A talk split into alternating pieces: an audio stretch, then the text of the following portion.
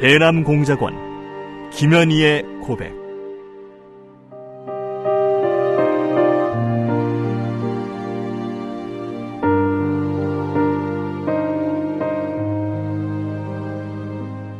나는 김정일의 친필 지시로 1988년 남조선에서 열리는 서울 올림픽을 파괴할 때 대한 공작 임무를 받고 100여 명의 남조선 노동자들이 탔던 비행기를 공중에서 폭파시켰다.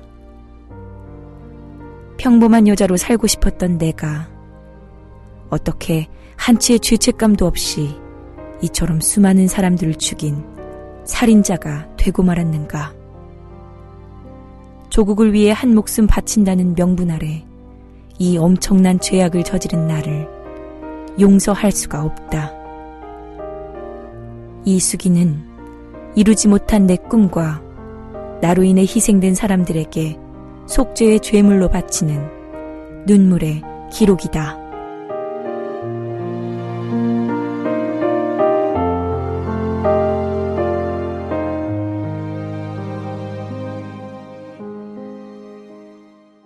눈물의 고백 스물아홉 번째 임무를 수행할 목표물인 칼 858기 이제 우리는 무사히 과업을 끝내고 조국으로 돌아갈 것이다. 그 생각만 해도 눈꺼풀이 떨렸다. 나는 남조선 사람들과 눈이 마주치는 게 두려워 눈을 감았다. 이런 간고한 환경일수록 맡겨진 임무를 훌륭히 수행하는 데 대하여만 생각해야 해. 나는 그 일념으로 임무에만 몰두하려고 애를 썼다. 간혹 김 선생을 홀기 쳐다보면 그는 태어난 척 했지만 입술이 타는지 계속 혀를 내밀어 침을 바르고 다리를 흔드는 버릇으로 자신을 진정시키고 있는 기색이 역력했다. 김 선생이 화장실을 한 번 다녀왔다. 나도 화장실에 가고 싶었지만 사람들의 시선을 끌 것이 두려워 그냥 앉아서 참았다. 김 선생이 칼기에 탑승하기 20분 전인 22시 40분쯤 라디오를 꺼내 배터리를 넣고 방송을 한번 틀어본 뒤 9시간 후에 폭발하도록 하는 알람 스위치를 중간 지점에 맞추고 그것을 다시 비닐봉지 속에 넣었다. 나는 그가 라디오를 작동시키는 손놀림을 보며 거의 숨이 멈추는 것 같은 긴박감을 느꼈다. 스위치를 조작하는 김 선생의 손끝은 바르르 떨렸다.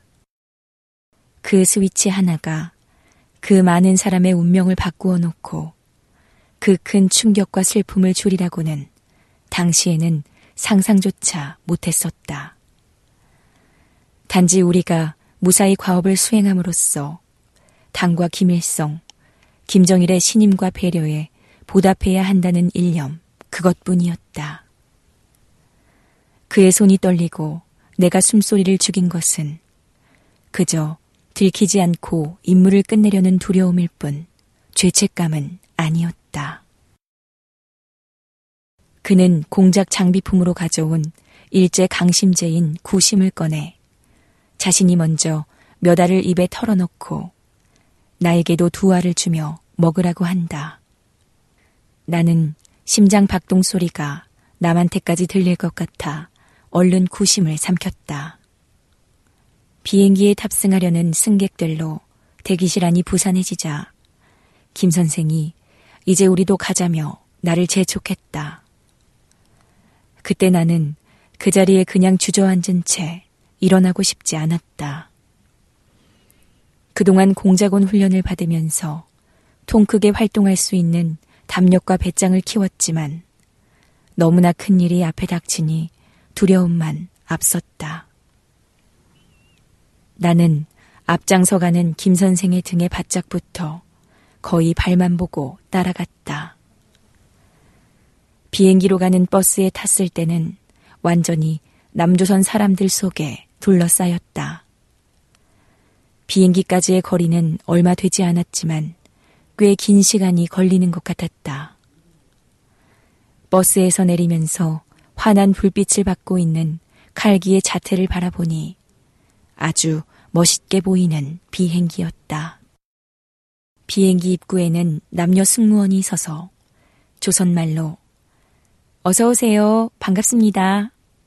하고 말하며 상냥하게 인사를 했다.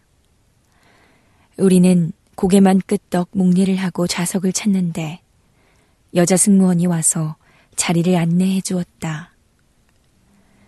우리 옆좌석에는 다행히도 남조선 사람이 아닌 30대 중반쯤의 서양 여자가 앉았다. 남조선 사람이었으면 더욱 곤혹스러울 뻔했는데 다행이라고 생각했다.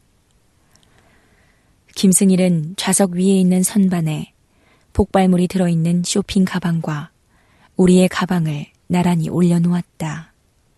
허약해 보이는 노인이지만 역시 남자는 다른 데가 있었다.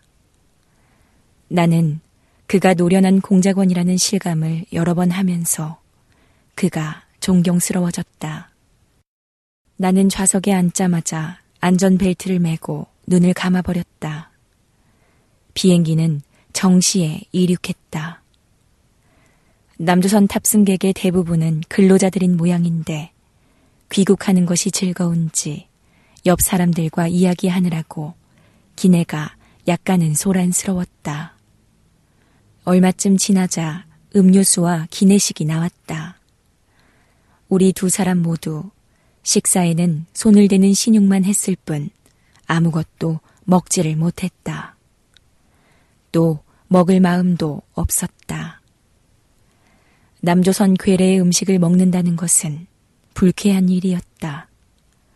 더구나 조국의 자랑스러운 임무를 수행하러 온 혁명 전사가 그들의 음식을 개걸스럽게 먹을 수는 없었다.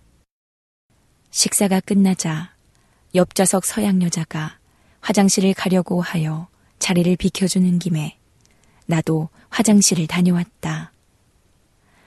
화장실을 다녀오면서도 비행기 바닥만 보고 걸었지. 도무지 선반을 올려다볼 용기가 나지 않았다.